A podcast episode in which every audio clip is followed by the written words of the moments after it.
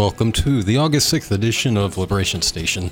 This is your host, Chris Steiner, and we have in studio as co host, again, the very erudite Dennis. How are you doing, Dennis? Hello.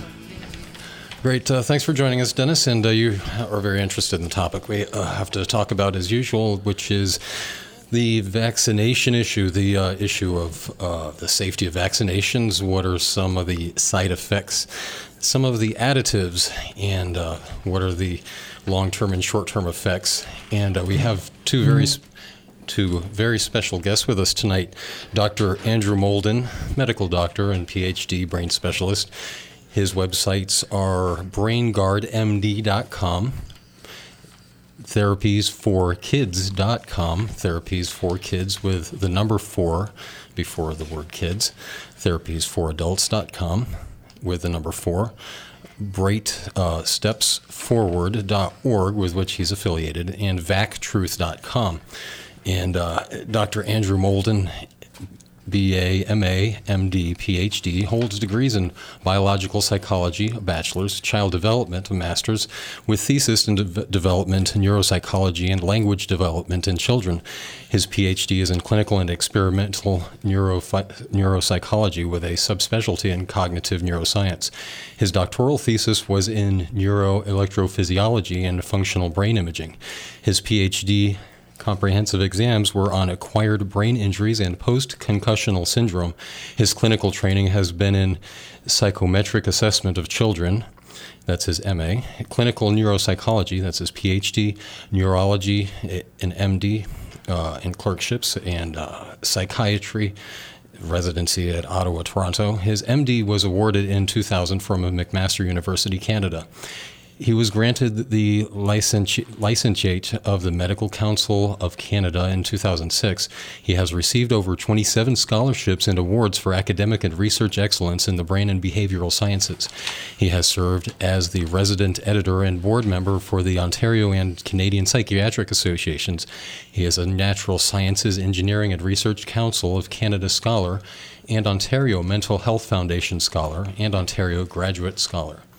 He is the developer of the BrainGuard non invasive neurovascular imaging protocol, enhanced measurement, imaging, and diagnostic tools for neurologists and hematologists. He has taught enrichment courses on brain behavioral neurology, neuropsychiatry, neurophysiology, pardon me, that's uh, neuropsychology, brain imaging and neurodevelopment at the University of Ottawa 1993 through 2005 and full courses in biological psychology at Atlantic Baptist University in Canada. His proof causation proven data is currently before the United States federal vaccine courts. All vaccines are causing immediate and delayed acute and chronic waxing and waning impairments to blood flow throughout the brain and body this is causing us all to become chronically ill, sick, and causing brain damages along a continuum of clinically silent to death. This is causing ischemic strokes. In some respect, this is also quote unquote aging. Since the damages are microscopic, we cannot see them as they occur. However, we can see the neurological aftermath of these damages within hours and days of vaccination, all vaccinations, according to Dr. Moulden. He currently holds the prestigious position of research scientist for Bright Steps Forward, a 501c3 charity which raises funds for intensive pediatric therapy and hyperbaric oxygen for children who cannot afford the cutting edge therapy that Dr. Moulden sees as the beginning of the healing process. Dr. Moulden is available for speaking engagements and seminars. And uh, we'll also welcome with us tonight uh, for the full two hours. We'll also have accompanying uh, Dr. Andrew Moulden, Eileen de Oliveira. Eileen de Oliveira never thought she would be the administrator of a physical therapy facility for children, but then she never th- imagined she would have a son with cerebral palsy. Taking on life's challenges has brought Eileen to a point where she has also found a way to help others.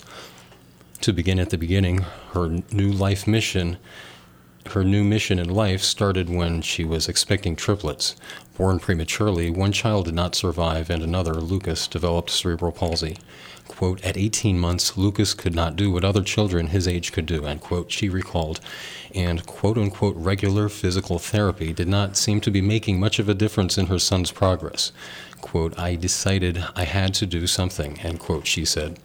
That something was to enroll Lucas in an alternative physical therapy program which provided intensive therapy four hours at a time for three weeks using special equipment developed in Poland.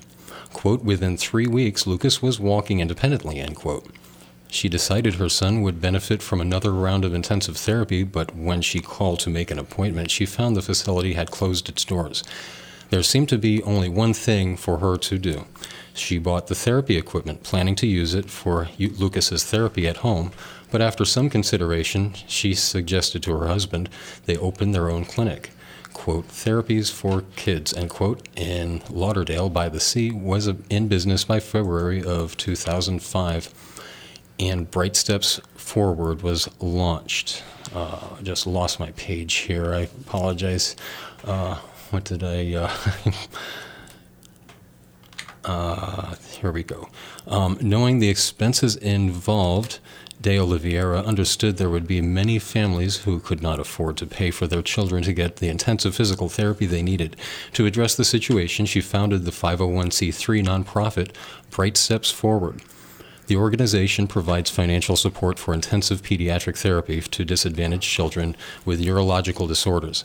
The Bright Steps Forward program has already started raising funds. As the mother of a child with cerebral palsy, she quickly learned the frustration of her child needing more therapy than traditional insurance would pay for. This led to her search for way, other ways to help him. She found alternatives that were available but were very expensive.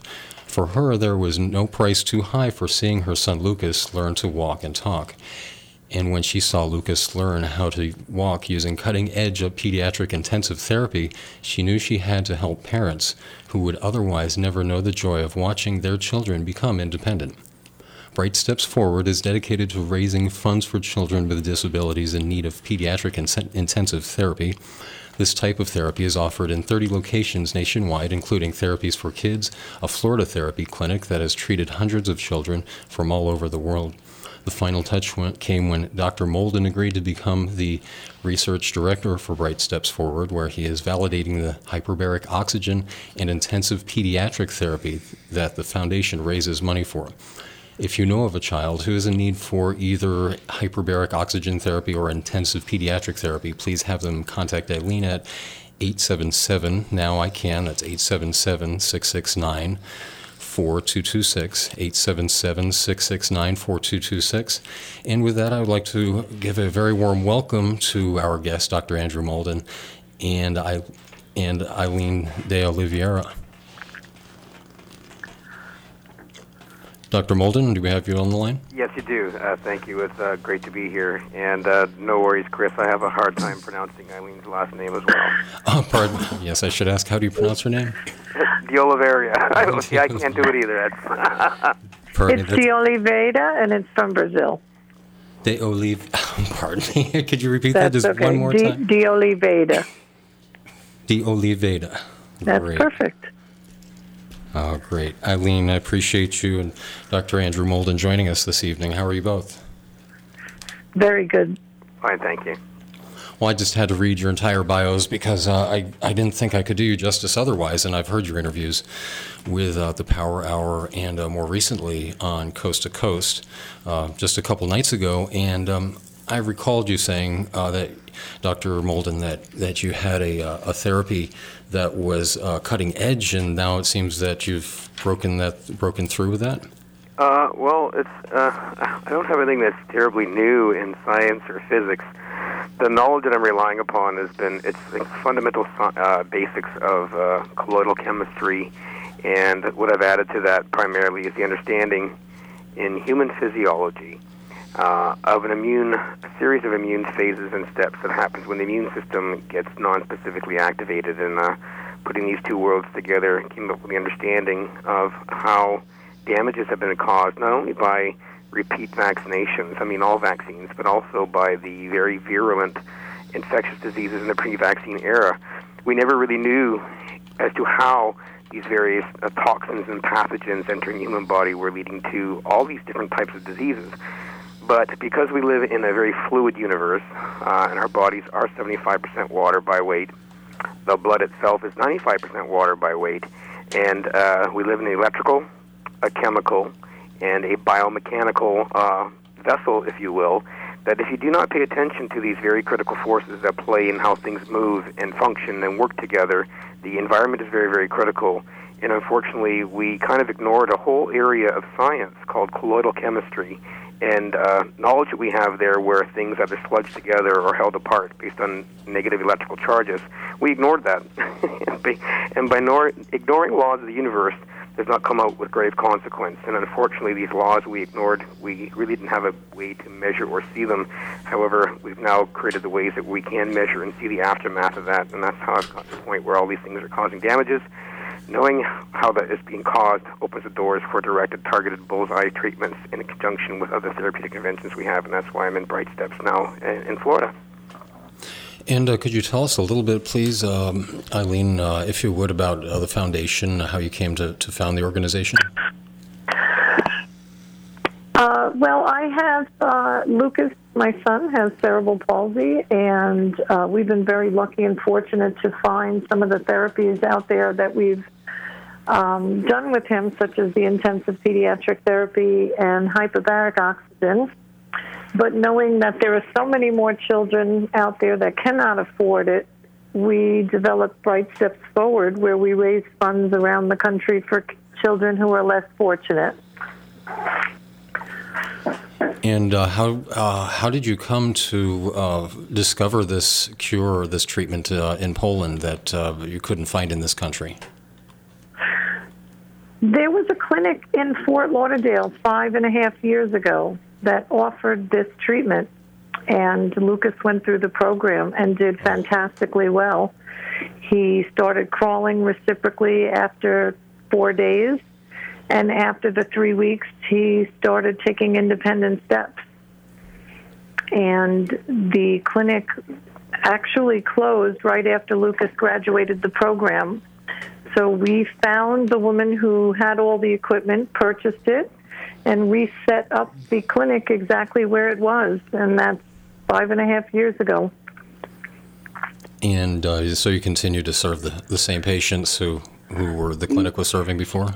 Yes, we've we've helped over 800 children over the last five years, and most of these children have cerebral palsy, traumatic brain injury, uh, vaccine injury, any neurological disorder.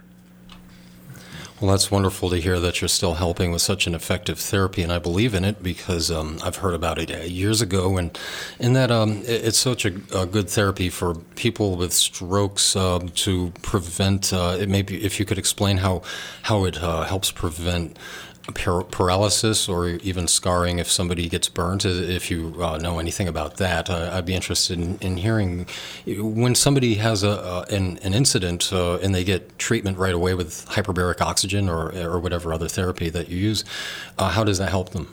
Uh, I'll, I'll, address that. Um, Thank you. It, it, the exciting part from my point of view, Chris, is uh, having spent my entire uh, life uh, chasing disease and trying to understand every possible brain disorder you can think of. And the main reason why I got derailed to look at every possible brain disorder that existed because I couldn't find an answer what was causing the damages for any one of them. Um, but what really uh, excited me uh, when I was getting down to the basic physiological processes here because when I realized across the board, and I can say this conclusively now, uh, irrespective of what vaccination we've been giving to people, from infants to adults alike, uh, and geriatric patients as well, we never knew what to measure to see whether these things were safe or not. And when I realized that I had now the tools by enhancing the standard clinical neurological uh, examinations. What I basically did is I collapsed uh, several different uh, areas of brain assessment uh, at a PhD level in neuropsychology, uh, from master's tools in child neurodevelopment to the clinical neurological exam. that I was able to quantify and see what was before our very eyes all along. And these were acute brain damage as a function of uh, impaired micro blood vessels throughout the brain and the body, unfortunately. And when I realized that the neurological features I could now measure, that there were no damages before vaccination. And uh, although the child looks completely normal and healthy, and parents are walking around, the baby's uh, babbling, cooing, uh, smiling, that uh, they were having strokes in evolution, and eventually this would be diagnosed as a learning disability or ADHD or sudden death or autism or pervasive developmental disability.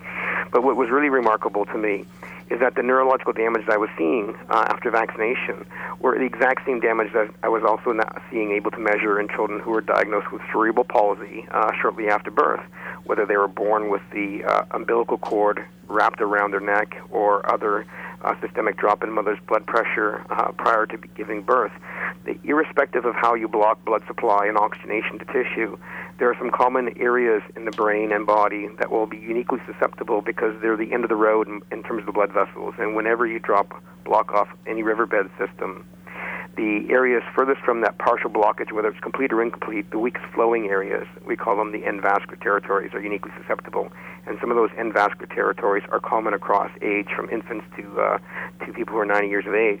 And when I realized these areas were the ones uniquely being damaged by vaccinations, whether a diagnostic label came out or not, I realized, hold the phone here, this is hypoxia, low oxygen from impaired blood flow, which is not any different from what happens in um, children who develop cerebral palsy from impaired blood flow or oxygenation or near drownings or um, uh, hangings or other ways to do this. Multiple different triggers to get there uh, for specific reasons in human physiology, the different triggers can elicit different areas in which they target. But the bottom line is when you're looking at uh, therapeutic interventions like hyperbarics and uh, stimulation of the nervous system, either by uh, intensive physical therapies, sensory integration, applied behavioral therapies as well. So these are all physical tools we've created over the years to try to stimulate the brain to regain functions that it's lost, and we didn't know how those functions were lost, and we assumed that the brain can't regain function. Uh, but now knowing where the problems are here, uh, what I've kind of got my fingers on now is the bullseye, um, a few bullseyes actually, rather than going and loading up children with all kinds of drugs and, and treating this symptom or that symptom with this drug or that drug. Uh, all those drugs are doing basically is uh, symptom palliation and not dealing with the cause. If you deal with the cause, then you can put the whole body in its natural state the way God intended it to work and it can start healing itself with the proper external interventions. So, marrying my knowledge in human physiology and understanding the problem here with tools out there that have been proven to be effective uh, for many individuals um, is ideally the magical elixir when we go help a lot of people. And uh, I forgot to give out the numbers in case anybody has any questions as we go along here. Uh, feel free to call in and uh, we can uh, jump right in and, and address the uh, issue at hand. Uh, we're going to be covering a lot of issues regarding the vaccinations, I, I, think, tonight, and a lot of other. Um, uh, conditions that uh, I've heard uh, Dr. Moulden and discuss on other interviews, such as uh, the, recent uh, swine flu or H1N1 flu vaccinations. We'll be talking about also, uh, at least briefly. the number here in Pinellas County is 727 441 3000. That's 727 441 3000 toll free 866 826 1340. That's 866 10 1340 we have Dr. Andrew Moulden and Eileen De Oliveira on the line uh, with us this evening, and uh, I, with all these different complementary therapies that you are uh, that you just mentioned, and and uh, the hyperbaric oxygen being one of the, the major ones, I, I assume.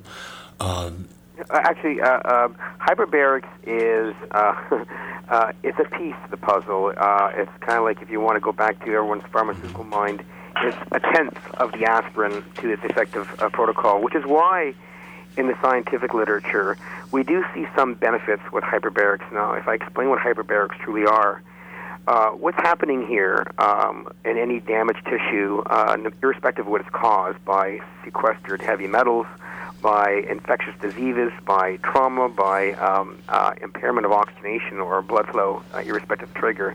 The blood vessels uh, in the end blood vessel networks uh, kind of crimp back a bit, and And there's areas of tissue not getting the proper oxygenation. By example, it's kind of the pipes have been crimped that go into you that are leaving your, your house. And if the pipes are crimped, then you can't get proper flow through there. And you're talking about areas of uh, what kind of areas of the body? Uh, well, uh, okay, so the, entire, you have 60,000 miles of end blood vessel territories, capillaries. There are 100th the size of the width of a hair. We're talking in microns here, millions of millions of a, a meter. We cannot see any of these uh, this level with MRIs, CT scans, SPECT scans, PET scans. We just can't, which is why we've never known this problem is going on. But when you impair the blood flow and impair oxygenation at these end blood vessel territories, which exist through the whole body, then the tissue there is put in a semi lack of oxygen state or a complete lack of oxygen state. Uh, it's kind of like taking out uh, the side roads and the back alleys to a neighborhood while the main roads going through the area remain normal. But those back alleys are now no longer getting oxygen. The tissue has been damaged. Uh, germs will naturally sequester to these areas because they are not readily uh, removed from the immune system. Heavy metals will sequester to these areas because the roads leading into these areas and leaving these areas have been damaged. So it's kind of like the garbage piling up in your back alley, and the road's been closed, so you can't go in there and remove it. And and so when that happens, then there is a lack of oxygen to these tissue areas, and the only way you can uh, bypass in the human body, uh, getting oxygen and repair. Oxygen is required to be repairing uh, damaged tissue. The only way you can get oxygen to these areas is you have to find a way to get past areas in which the roads have been taken out. And unfortunately, oxygen cannot be carried to these areas by red blood cells because the roads are gone, and red blood cells are like buses that carry oxygen in it, and they just can't get to these back alleys because the roads have been taken out. So the only way to do this, uh, as part of the healing process, and it's nothing we do or anyone else does that can cure uh, these damaged areas in the human body. It can do it itself if you set the system right. Is that ox- um, any gas, including oxygen or atmospheric air, under pressure, will freely diffuse into a liquid. So when you put uh, uh, room air or air with a, an um, supplemented oxygen to it under pressure, for example, a person in a mild hyperbaric chamber or a high pressure chamber, then oxygen that they breathe uh, is not only just going to be carried in the tissue uh, attached to red blood cells, it actually freely diffuses into the fluids, the water, your blood is 95% water, and that water, which carries the oxygen molecule, is freely to diffuse and go places where there are no roads that basically can get out of the out, out of the blood supply and leak into the tissue and carry oxygen to areas where you couldn't get there because the roads are gone because oxygen and fluid fluid bathes all your tissue and that's the way we get that there and that's a necessary prerequisite for any healing to occur. And the first step in the healing is the vascular supplies of these end microscopic vascular networks. And on top of that once these vascular networks are damaged and taken out if a bunch of them are taken out to a certain area, then the body loses its ability to read uh, the stimuli that it needs to go reseed these areas and go clean these areas up because the electrical charge in the area is off, the pH is off, the roads are off. So even the body's own stem cells don't have the signals to know where they need to go to clean uh, up damaged tissue. So uh, relative to the brain, uh, the brain in development uh, develops on what we call a use it or lose it phenomena. Uh, if you're using the functions ascribed to a certain area, then that brain area will get greater blood supply to it, as well as develop greater functions and greater neural connections. But if you, you don't use that area of the brain, then it doesn't develop uh, the way it's supposed to. But what's happened here, as a function of the damages, and I'll use the vaccinations leading to autism, learning disabilities, ADHD, Gardasil death, dementia, you can go across the gamut, the Gulf War, it's, it's all similar stuff. Um, but what happens is once the blood vessels have been damaged here, these end vascular areas, um, uh, that in these areas of the brain uh, that are damaged are not so much the outer cortex of the brain. Cortex of the brain is kind of like the bark of a tree, the outer thin layer around the tree, and that's where the thinking cells are, the gray matter we call it. And the thinking cells is what separates humans from the rest of the animal kingdom. And the, the, the gray matter cells are kind of like lamps, and the lamps need to connect to one another to various places, whether it's to a muscle, whether it's to sensory apparatus in the human body, uh, whether it's to think for different things, memory, attention, concentration, uh, um, um, motor coordination, uh, the ability to integrate all these signals and make the brain do the, allow the body and the mind to do what it's supposed to do. The cables have to have very clear inputs. They're electrical cables by and large. But when you start derailing the blood supply in mi- multiple micro areas around it, you essentially disconnect many of these cables uh, in ways that we don't appreciate. Uh, and by doing so, it's kind of like putting uh, tens of thousands of little nicks in the Christmas light wires that light up your Christmas lights to your house. And when you do that, then your lights won't function properly. They won't go on the proper sequence, and you can't mm-hmm. light them up the way they're supposed to, although we won't think anything's normal. But the good thing here, Chris, is that uh, although we can't fix lamps, uh, generally speaking, once they're damaged relative to the brain's cortex, the interconnecting cable, cables of the brain will regrow and will reconnect, which is why you see therapies like uh, the intensive pediatric therapeutic procedures for cerebral palsy, or for that matter, uh, sensory integration, uh, or the applied behavioral therapies that are used. You use those things, and you're actually stimulating the brain to use areas that are still there, and it stimulates more vascular growth as well as uh, getting oxygen to the area. Some healing can occur, and all of a sudden, people who couldn't walk all of a sudden start walking, and we say it's a miracle. It's not a miracle; it's basic physiology. Right, and uh, it's amazing our body has such a miraculous uh, potential. I'd like you to talk more about um, uh, the, some of the solutions, but uh, it's great to know that somebody like Rush Limbaugh would have um, have his brain tied behind his back could recover. So maybe you could do something for this uh, chemical induced, uh, I, I, don't know if it would be totally chemical, and, and uh, if you want to cover the uh, hemorrhagic aspect of it, also um, both uh, the vaccinations uh, and also the, the various flus that are going around. if you if you want to talk about some of these various vaccinations, and or if um, perhaps if you'd like to talk about your some, if we could talk about your diagnostic capabilities with with facial proportions or brain scanning, could you talk on that first? Sure, and, and, I'll do it in an interactive way for you, Chris. Uh, have you ever been to a neurologist before? No, I haven't. Oh, then that means you haven't been in a car accident. Well, that's a good thing. Um, uh, in, in neurology, the, the brain the brain itself is divided in half: the left side of the brain and the right side of the brain. And generally speaking, the left side of the brain controls the right side of the body, and the right side of the brain controls the left. Uh, but we do things like a reflex hammer. Have you seen that before? A doctor comes and taps on your knee, and you kind of do a knee jerk, and people are probably most familiar with that. Sure, basic army physical, but uh, I, yeah. I've never been there. Okay, well, fair enough. So the reason why we do these things of uh, tapping the knee reflexes or testing the strength in the left or right leg or left and right arm is that we're looking for asymmetries, meaning uh, one side the reflex is brisker than the other, and uh, when we do these sort of clinical skills of assessing the left and right side of the body, whether it's for sensory functions or motor functions or muscle bulk and tone or reflexes, we were looking for asymmetries that can one localize a lesion to somewhere in the nervous system to one side of the body, and then we try to localize along the neural axis. Is it at the neuromuscular junction? Is it in the spinal cord? Is it in the brain? Is it lower brain, the hop brain, left or right side? And by doing these things, by measuring these asymmetries, which is what the whole clinical skill is about, a neurologist, without any MRI or CT scan or anything, can diagnose a very pathological condition in your body, whether it's a, uh, a tumor in your spinal cord or a stroke in the brain or uh, something happening that's impairing the, the muscle functions at the uh, muscle junctions themselves. But this localization process is kind of like playing Sherlock Holmes with the nervous system. The nervous system is wired in a very specific, specific way, kind of like the wiring diagram to your house. That once you know what those wiring diagrams are and how they're oriented in your house, then when you see a certain bunch of uh, lights that are outside of your house, you can work back pretty quickly and find out where the disconnect must be in the wiring diagram. And that's how neurology works. And the asymmetries in muscle function and reflexes helps us do that. So what I've done with the imaging here is I realized, well, I didn't realize, I realized where the problem was in blood flow after the fact here. When I was able now to have the clinical skills that the Western trained physicians, medical physicians, physicians have, and realize the limits of our, our of their sensitivity by just using our eyes and reflex hammers and things to go measure these to look at these things and make a clinical judgment. Um, I realized that from my PhD training and master's training and science training the only way you can make any scientific claims, uh, whether it's in your clinical work or otherwise, is you have to measure things. You need to put quantification to it. And if you don't have measurement that's mathematical and numerical in terms of the, how much of a reflex is there or not, uh, otherwise it's just it's just person. Otherwise, it'd just be a person sort of like uh, their their perception. It's my it's my it's it's my clinical uh, thoughts that one reflex is worse than the other.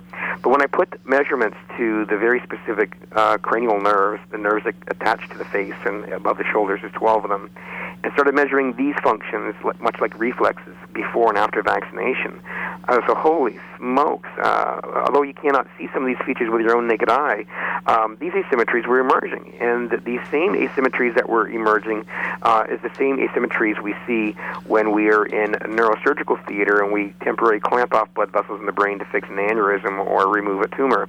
But the neuro- neurological damages I was seeing emerging on the left or the right side of the face after vaccination uh, is exactly the same thing we can actually recreate in the surgical theaters when we're doing brain surgery. But when we reestablish the blood flow, these things went away. So uh, that was frightening, and then also knew in the medical literature that these are signs of stroke, and the reason why they are signs of stroke is because these areas of the functions I'm now non-invasively measuring um, are in end blood vessel territories, and by analogy, uh, end blood vessel territories to your fingertips, your nose tip, uh, your toe tips. These are areas that get frostbite because they're end blood vessels, the end trickling streams, weakest flowing areas. And you have things like blood vessels throughout the whole body in some areas of the brain that control the neurological features and muscle movements and sensory functions on the face and, and above the shoulders. And that's what I'm now measuring. So uh, when I measured that before and afterwards, uh, oh my gosh, uh, we're causing brain damages by impairing blood flow. And no one knows this is actually going on. These are strokes. Parents don't know what's going on.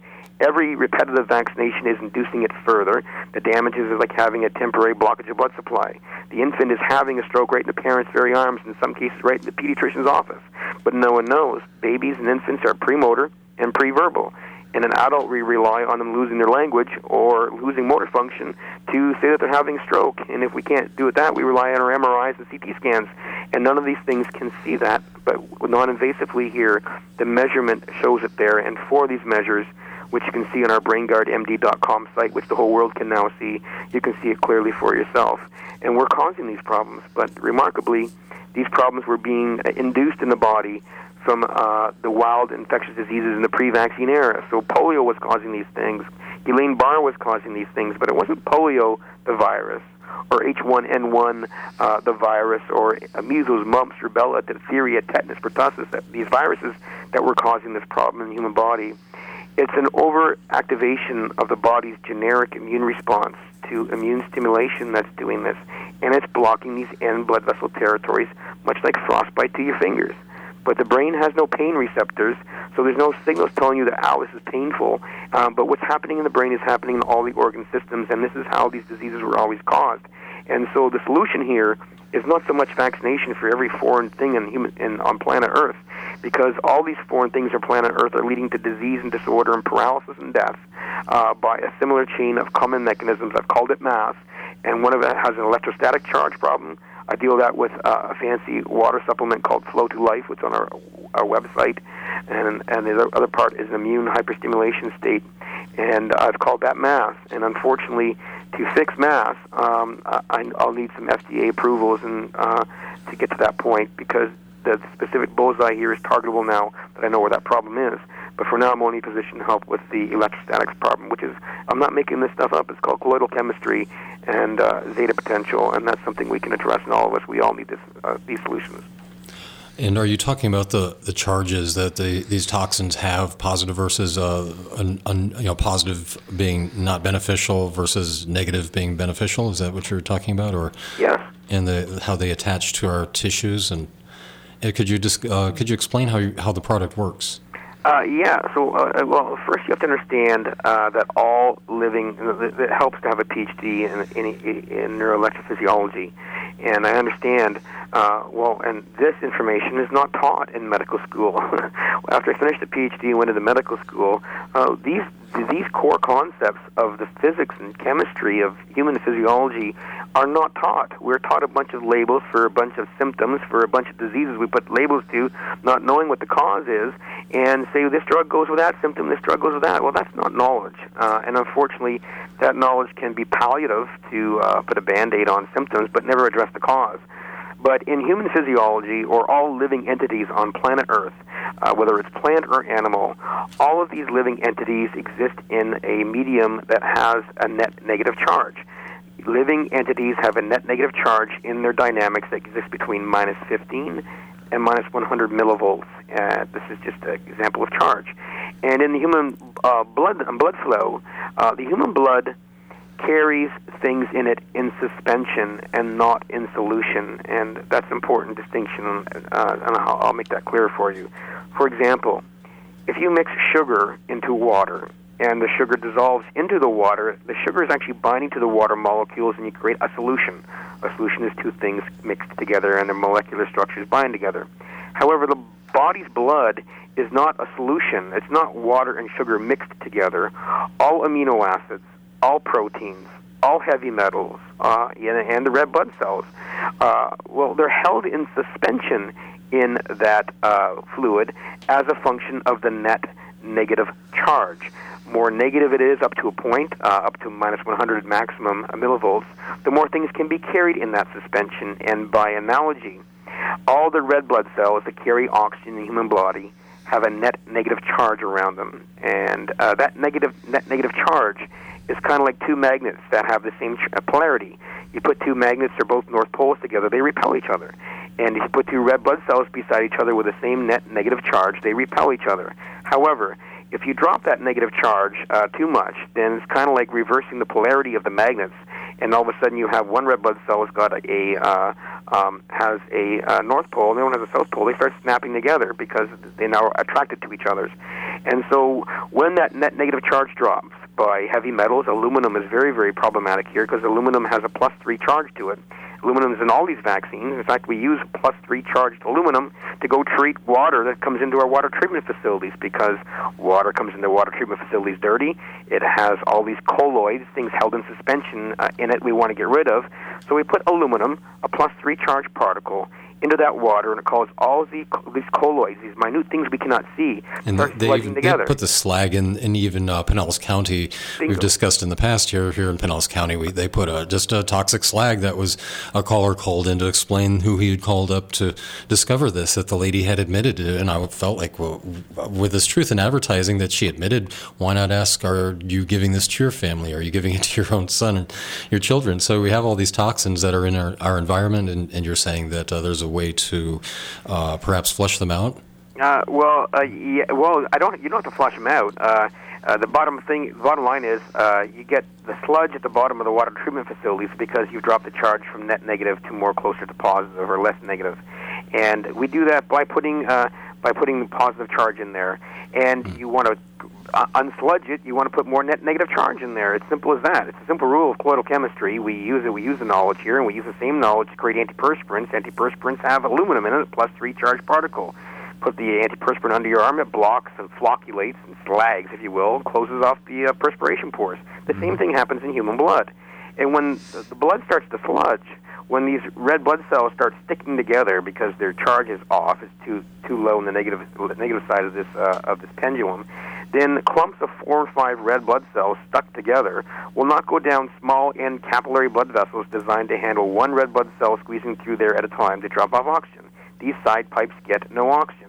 The pipes eventually close down and clamp down because they have no oxygen, and then all of a sudden you have sections of tissue that are starving and functions are lost. We call it autism.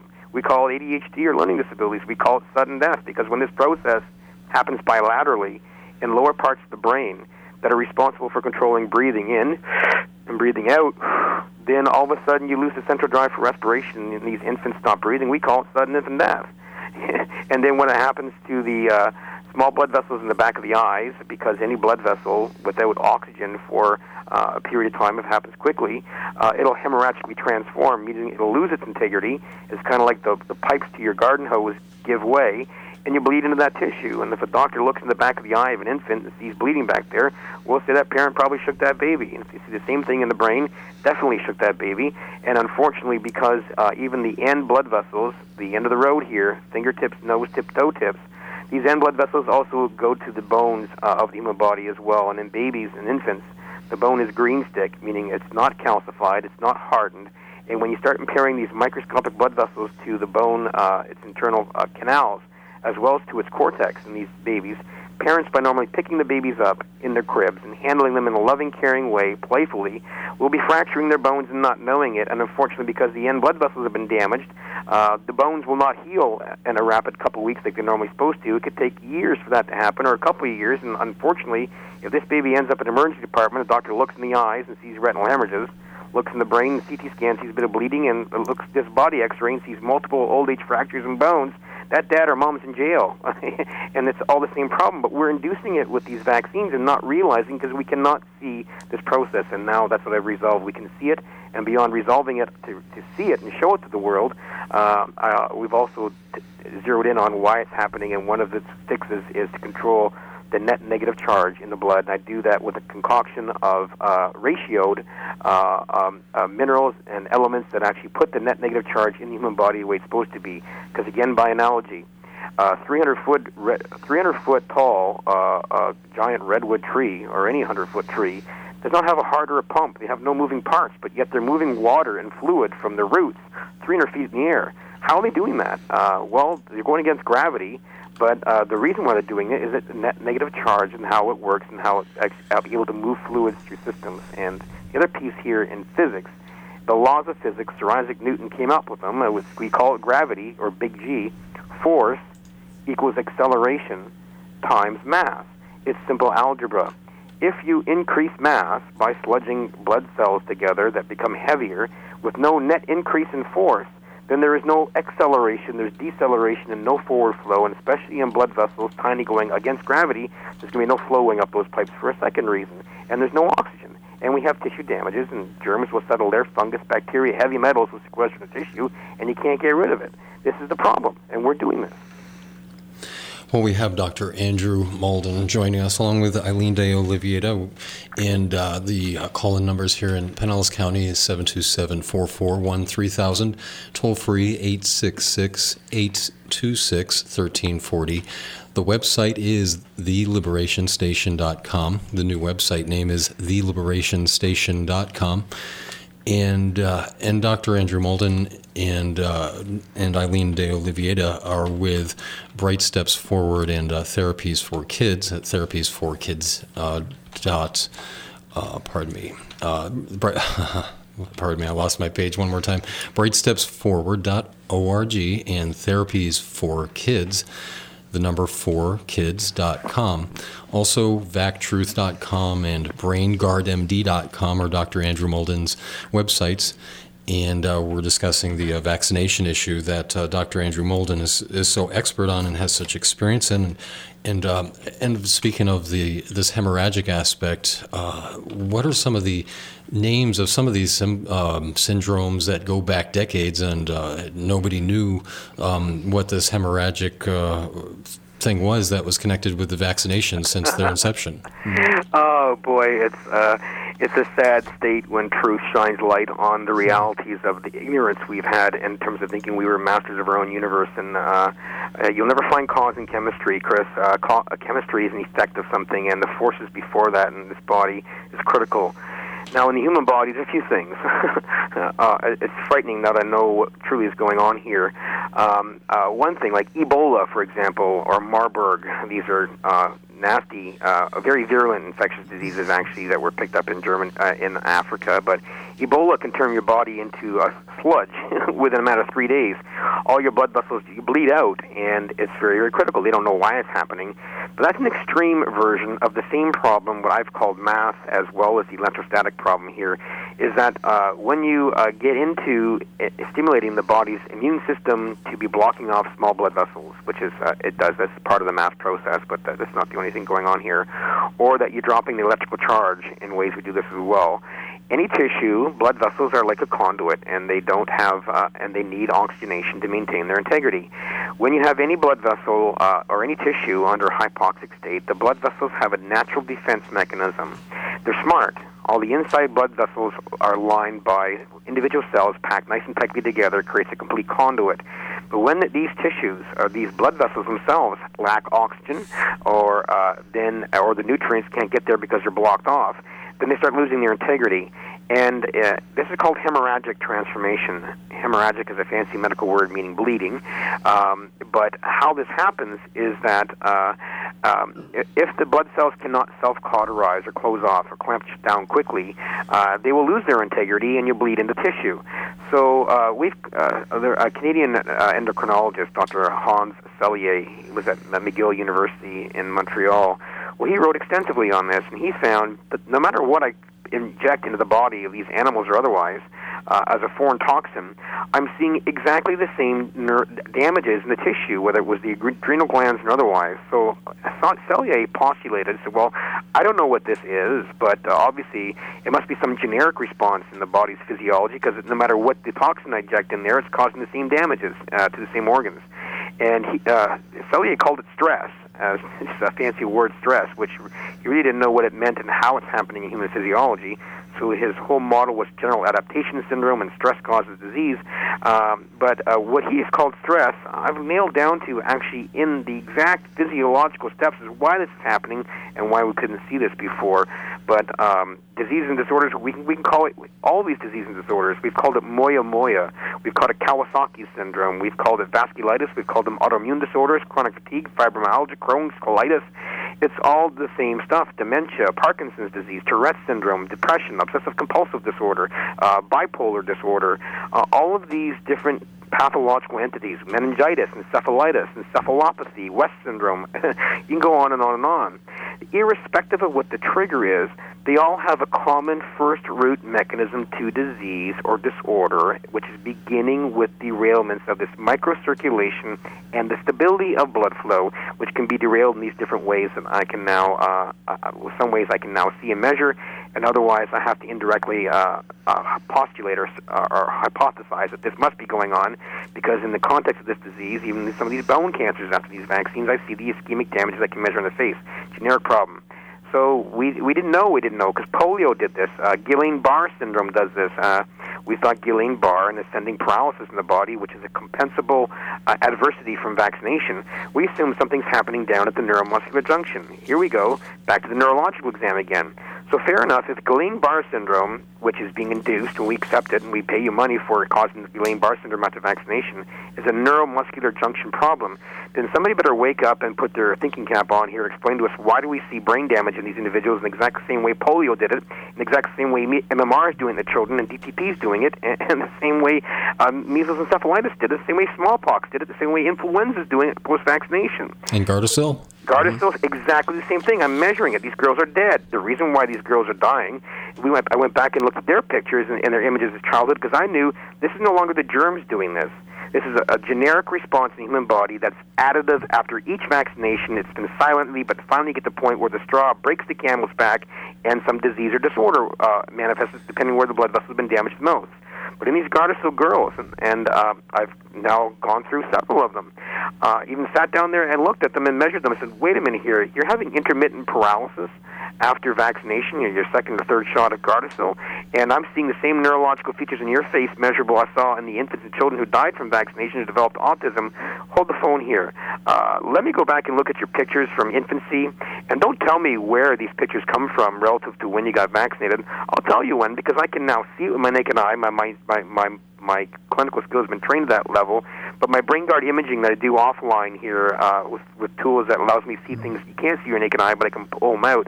So, oh my gosh, these girls were having the same silent ischemic strokes that from each childhood vaccination, although they didn't develop autism, learning disabilities, or ADHD, Gardasil finished the job, and uh, and this is what's going on. So, in anything in medicine, uh, when you do something to a patient, if you do not measure, uh, do not do not know what to measure, you can say anything is safe. And the analogy I'm I'm fond of giving is that if we say if if we don't measure death after general surgery or general anesthesia, then we'll say all general anesthetics and all surgical procedures are 100% safe. But here, we did not know what to measure, although it was there to be measured all along. So we said vaccines were 100% safe, but we did not know what to measure to reflect that they were actually doing damages. And no one's ever done it. And now that we've done it, and now that we see the polio did this, even those who were paralyzed, and even the polio vaccine was doing it, uh, we didn't know. And the damages add up, much like Muhammad Ali. Mm-hmm. He could take a thousand, a hundred punches to the head, but finally something breaks and he has his problems. It's called punch drunk syndrome. Well, the effects of these vaccines are the same thing. It's punch drunk. It's like concussion, concussion, concussion, and finally it breaks it. It can't heal, and now you have symptoms. And we're calling it disease these days, and we're prescribing drugs for profit to treat symptoms of a problem we sold for profit for vaccinations and made everyone sick. Dr. Moulden, uh, this is Dennis. I actually have a, a question. You you kind of uh, stirred my uh, uh thoughts here. Is um, connective tissue disorder? That's uh, something I've heard about recently, and uh, is that related to what you're describing here? or am I just steering you in a totally different direction? Oh, you're absolutely right. And and this was this that, that actually now you're now you're going to get to the part where it's kind of got exciting for me is that uh, I had to I it was like one of those uh, not even aha moment. Your whole body and, and mind goes numb. The blood rushes from your face because mm-hmm. uh, after going through medical school we all went through the pathology labs and the anatomy labs and we uh, dissected hearts and we looked at the heart valves. And the heart valves are connective tissue.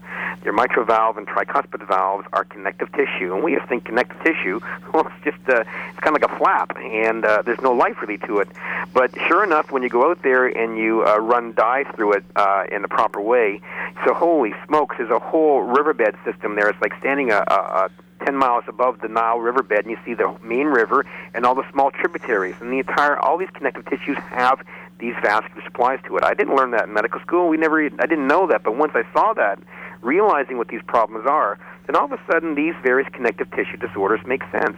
Uh, the uh, Lipitors, the statin drugs that the pharmaceutical companies give us to treat uh, uh, cholesterol these days is coming like they're kind of like Pez dispensers now. Well, uh, cholesterol is like stuff that's sludge in the blood, impairs blood flow, but also the drugs induce the same thing. And when you impair blood flow, to the connective tissue or to the muscles, uh, you create myalgia, uh, mm-hmm. pain in the muscle, or chronic fatigue, or fibromyalgia, or um, myositis, inflammation in the muscles. These connective tissue areas are also vascularized and also have invascular beds, which is why probably we sometimes see after a person has some sort of an infectious disease. And the, it's not the infectious disease that's doing it. The body's response causes blockages of small blood vessels to the mitral valve. You have mitral valve prolapse. Every time your heart beats, you blow back blood back uh, towards the lungs. So it's the everywhere. So it's the extreme inflammatory response systemically. And uh, thanks, Dr. Moulden. We'll just, uh, for that uh, great summary, we'll be right back. And for the uh, second hour, we have Dr. Andrew Moulden and Eileen de Oliveira with Bright Steps Forward. Please stay with us. This is Liberation Station.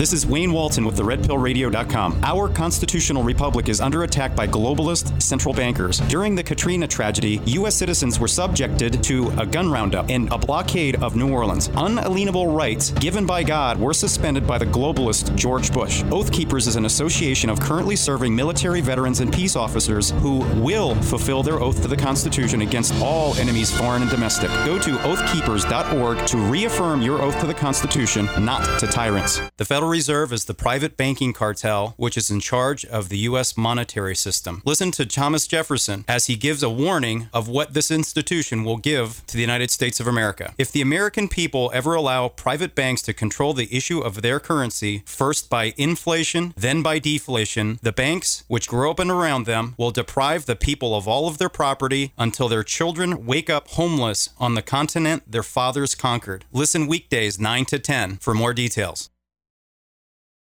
WTAN, Clearwater, Tampa, St. Petersburg. WDCF, Dade City, Zephyrhills, and Wesley Chapel. And KLRG, Sheridan, Little Rock, Arkansas. In radio, I'm Paul Chambers. More cash for clunkers if the Senate has its way.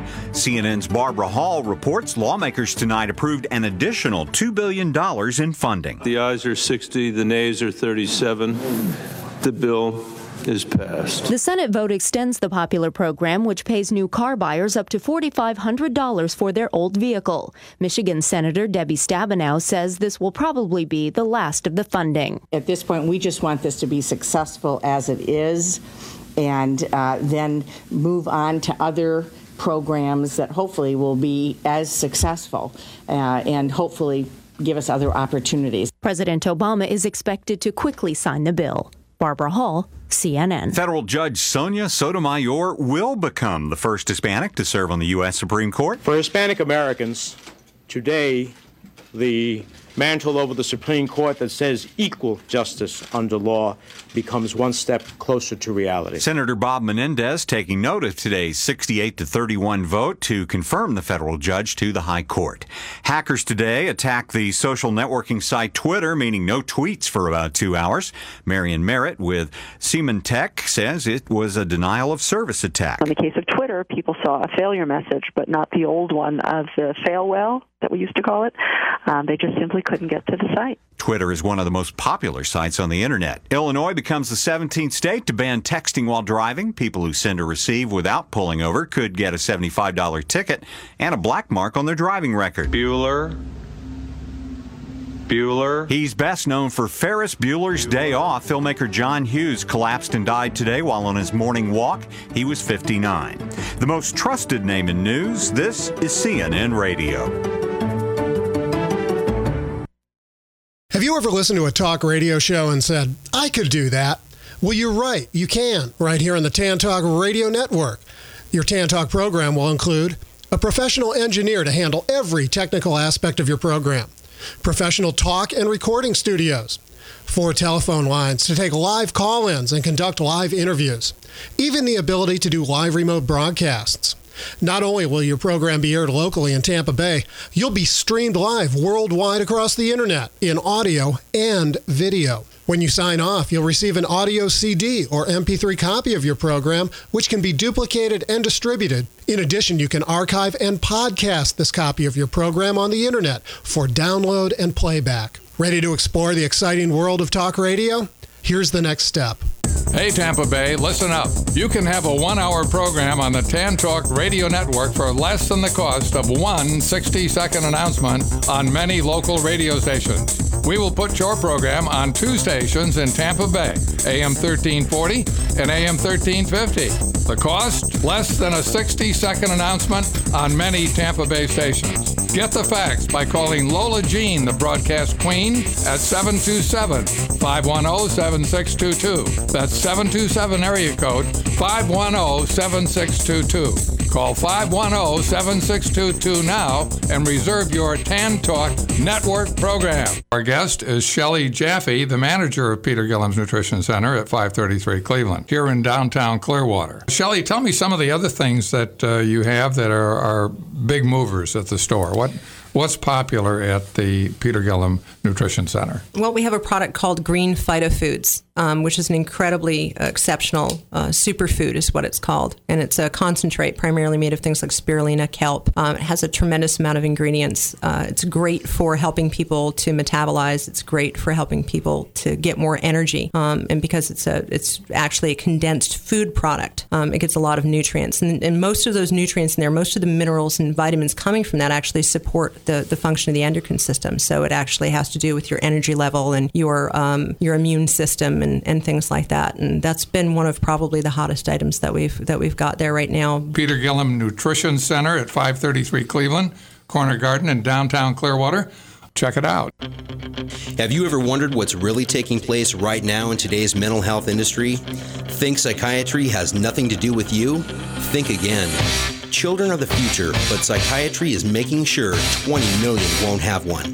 Join us every Wednesday night right here on WTAN AM 1340 at 8 p.m. and get the Mental Health Edge, where we give you a factual look at today's mental health industry. After all, you deserve to know the truth. I'm George with the Fuse Weekly News, live on Sunday nights at 9 on Tan Talk 1340. George, you and I are men of the people, just like our sponsor, the Widow Browns in Largo on Seminole Boulevard, just north of Ulmerton. Visit the Widow Brown for their 99 cent a la carte breakfast. And don't eat fast food. Get the Widow Brown's 579 lunch special with drink. Homemade food is so much better than fast food. Go to georgenation.com and the Fuse on Sunday nights at 9 for comedy and news. And the Widow Browns in the heart of Pinellas. Visit georgenation.com for more info. The Federal Reserve is the private banking cartel which is in charge of the U.S. monetary system. Listen to Thomas Jefferson as he gives a warning of what this institution will give to the United States of America. If the American people ever allow private banks to control the issue of their currency, first by inflation, then by deflation, the banks, which grow up and around them, will deprive the people of all of their property until their children wake up homeless on the continent their fathers conquered. Listen weekdays 9 to 10 for more details. This is Wayne Walton with the RedPillRadio.com. Our constitutional republic is under attack by globalist central bankers. During the Katrina tragedy, U.S. citizens were subjected to a gun roundup and a blockade of New Orleans. Unalienable rights given by God were suspended by the globalist George Bush. Oath Keepers is an association of currently serving military veterans and peace officers who will fulfill their oath to the Constitution against all enemies, foreign and domestic. Go to oathkeepers.org to reaffirm your oath to the Constitution, not to tyrants you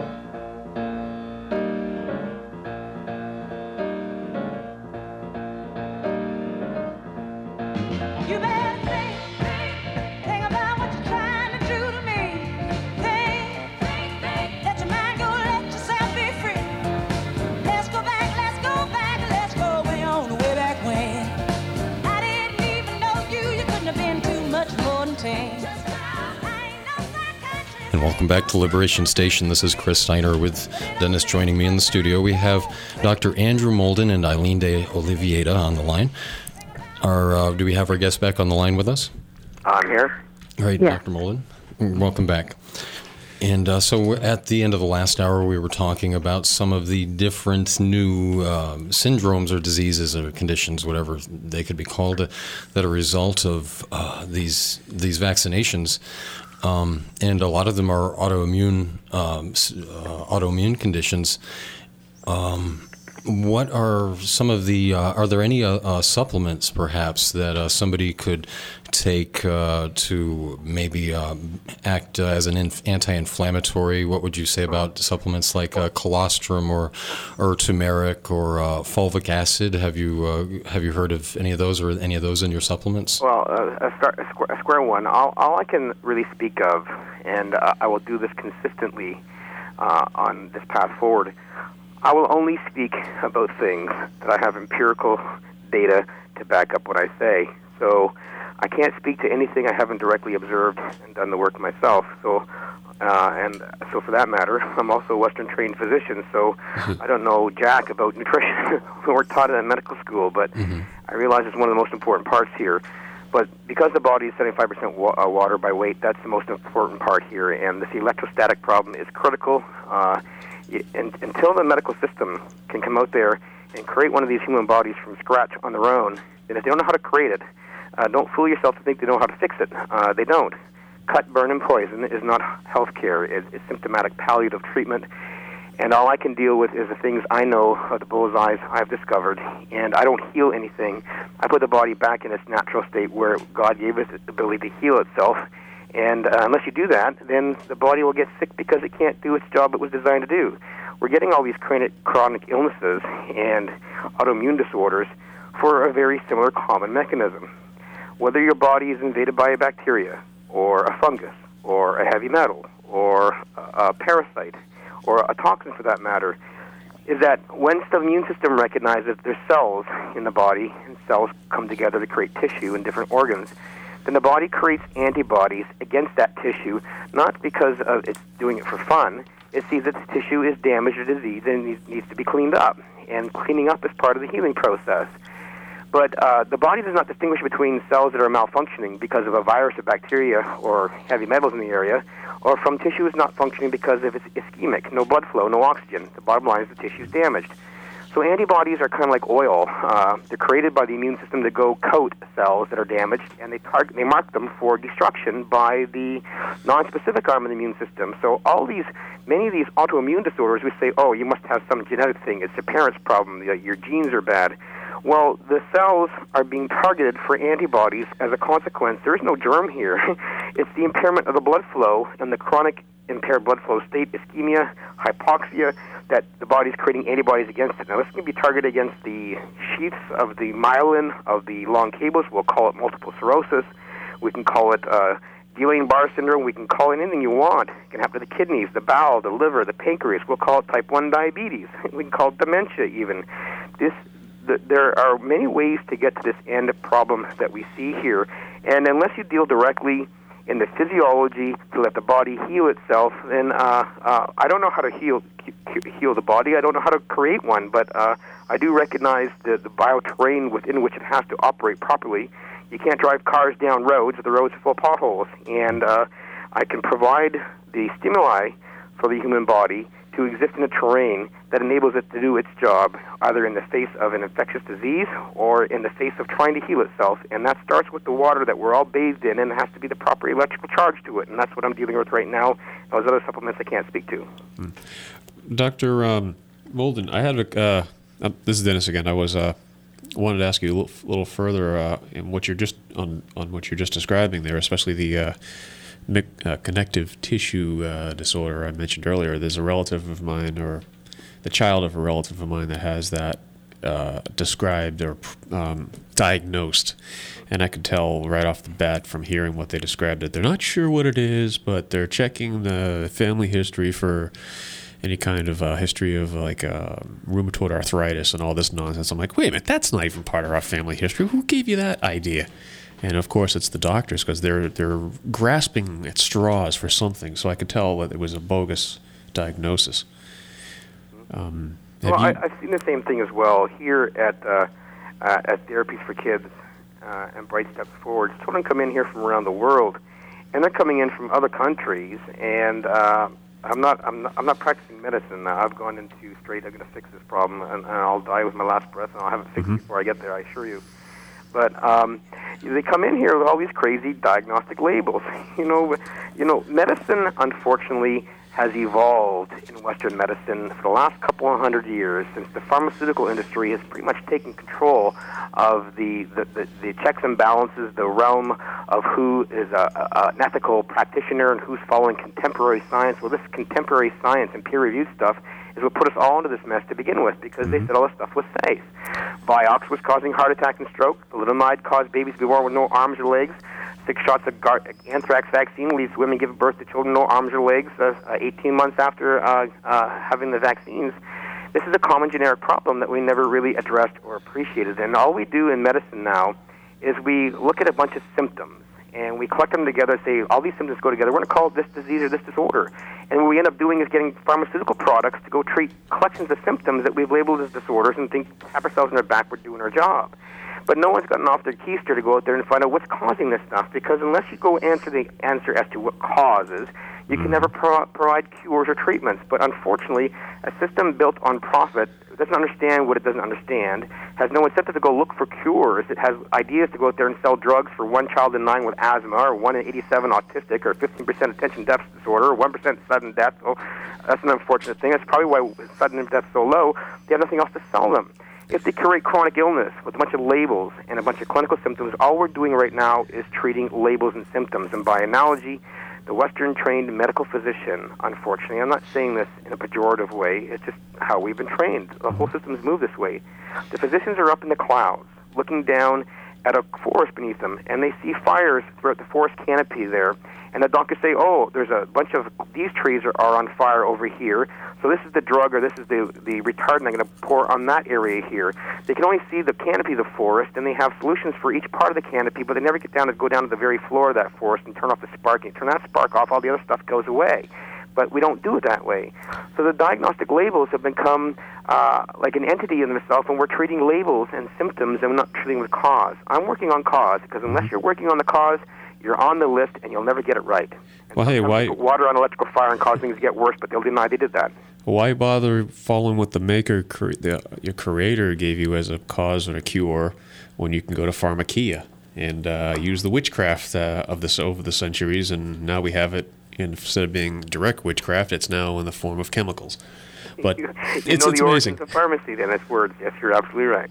No, it, what's amazing to me over the last couple of years, I'd say last 10, 15 years, I've seen friends and and others that I know suddenly come down with these um, diseases or maladies that had absolutely nothing showing up in their family history, but it's things like the connective tissue. Or I have another friend that has uh, he has um, multiple sclerosis. They diagnosed him as. I'm like, wait a minute, this guy's younger than me, and he's he's fit as a fiddle, and all of a sudden he's got this. And the only thing that that I could trace it back to, he, I asked him specifically whether he had vaccinations back, and then he's like, "Well, yeah, but that, what's that got to do with it?" Mm-hmm. God heals and the doctor collects the fee. That's what it's got to do with it. I'm afraid. It's just what it is. It's disease care, which some people mistakenly call health care. So we have a, a right to in, informed consent, I'd say. And and, uh, and when it comes to whether we're going to take any vaccination at all, uh, when it comes to, for example, the H1N1, they're talking about enforced vaccinations and quarantines. Uh, but what you're saying is that uh, your deductive reasoning um, really negates any need for a double blind, placebo controlled, randomized crossover study because it's like saying, it seems to me, that you're, you're trying to you point out the fact that a, a plane has just uh, crashed in uh, the next uh, mile or two over, and they're telling you, well, until we know why it crashed, we're not going to go search for survivors. Actually, it's not. It's, it's even. It's more profound than that. It's not looking for why it's crashed. It's saying we're not going to believe it's a real crash until we see 100 planes crash to the exactly same point in the exactly the same way in a standardized form. Otherwise, you can call it coincidental. the planes are crashing, gentlemen, and each plane is crashing a bit differently. But here, uh, now I have the measures. Say, look, irrespective of where that plane crashes in the forest and what kind of diagnostic label you're going to put to it when it gets there, here's the common pathway to get there, and they're all showing getting stuck in that pathway, but the same way across all these vaccines, and the same way polio did it. Now, uh, is that good enough for you? No, and by analogy, how this works out is the way the scientific method works, and they want to see the same consistent result for everybody, which you're not going to see that in this case. They, they say, well, they don't have the tools right now to see the bear in your backyard. They'll never see the bear. The bear, in this case, in terms of physiology, is an angstrom level. We have no microscopes and live imaging to go see this. Uh, however, uh, we can now see, and this is what I've achieved.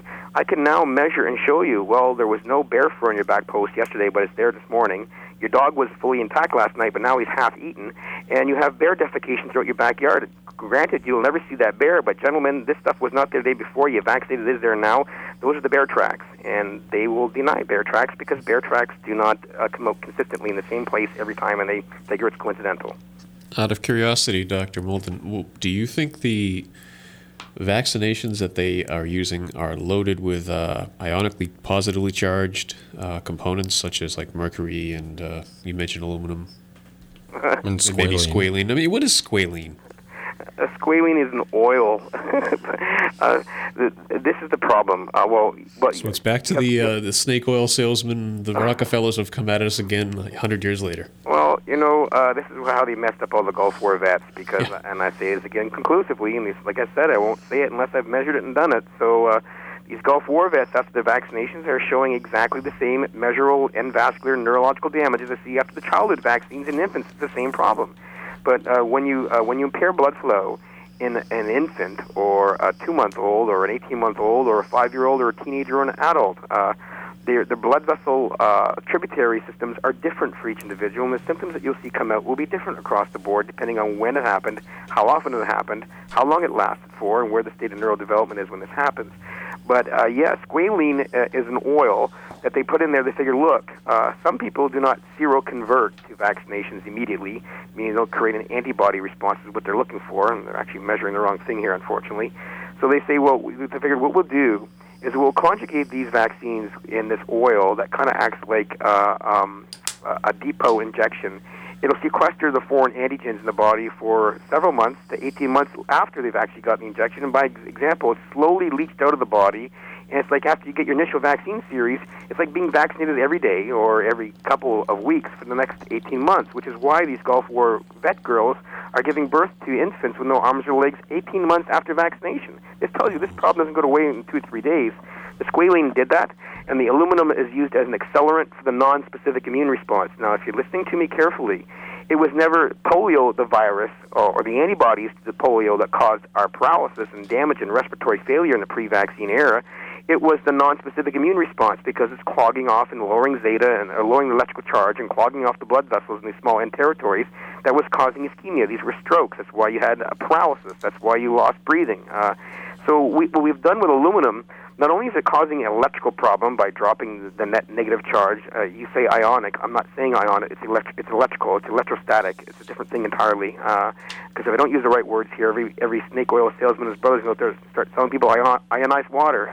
Just, uh, this is the problem. The knowledge I have has to come out in a series of steps to facilitate understanding, not only for the average layperson out there, because uh, we have a whole alphabet from A to Z I can't give them L, M, N, O, P until I've gotten from A to B to C to D. Mm-hmm. So I realize the knowledge here I haven't created anything new. The knowledge was always there across all these multiple areas. There's over 17 different areas, only several of which are core clinical medicine areas, to understand all these puzzle pieces that were always there to fit this puzzle together. And when I cracked the cause of autism, mm-hmm. and I say I've cracked it, uh, so holy smokes, you crack the cause of an unknown cause of disease, and holy smokes, it turns out it's the same cause for many mo- other of them, all of them, the same way the things were always causing the damages.